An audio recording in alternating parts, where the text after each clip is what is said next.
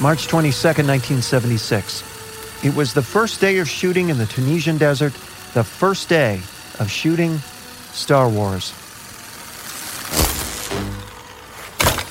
Droid down, droid down. The remote control droids kept falling over, shorting out, crashing into each other. Cut, cut, cut, cut.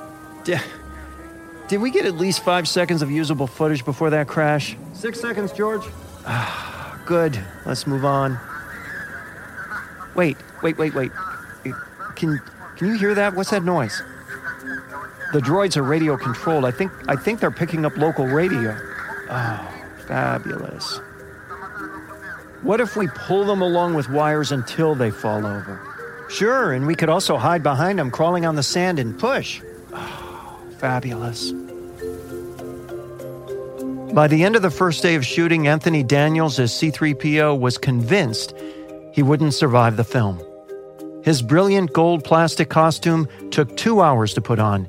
It was tight. It was bolted to his body above the waist. Another two bolts stuck into his neck. Every step was painful. He lurched and hobbled. He was sore. He was cut up, covered in scratches and scars.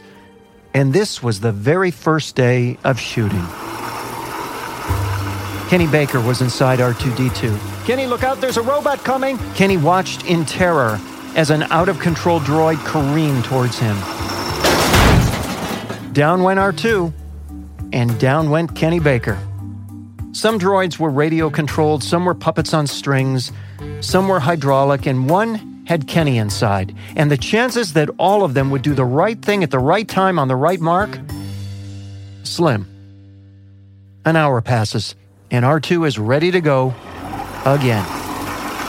Operated by remote control, R2 rolled into the distance over a sand dune, We can't stop R2. We can't stop R2. over a sand dune, and onto the set of Franco Zeffirelli's miniseries Jesus of Nazareth, shooting next door. Cut, cut, cut. What the hell is that?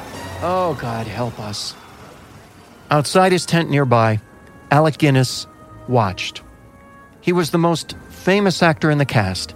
He was an Oscar winner. He had been knighted by Queen Elizabeth. He was a veteran of Shakespeare and iconic classics Bridge on the River Kwai, Dr. Zhivago, Lawrence of Arabia, and now, here he was, in the desert, rolling around in the sand, with children dressed as Jawas and a menagerie of malfunctioning robots.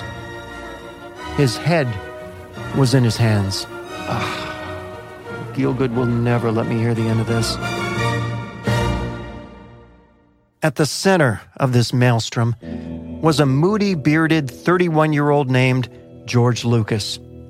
This was the realization of everything he had dreamed of, and it was falling apart at the seams. Seams filled with sand. Nothing was going right. Everything was screwed up, and the director was desperately unhappy. This movie is going to be terrible. I wanted an epic. I didn't count on an epic disaster. Ugh. Catch the rest of Inside Star Wars wherever you hear podcasts or go to InsideStarWars.com now.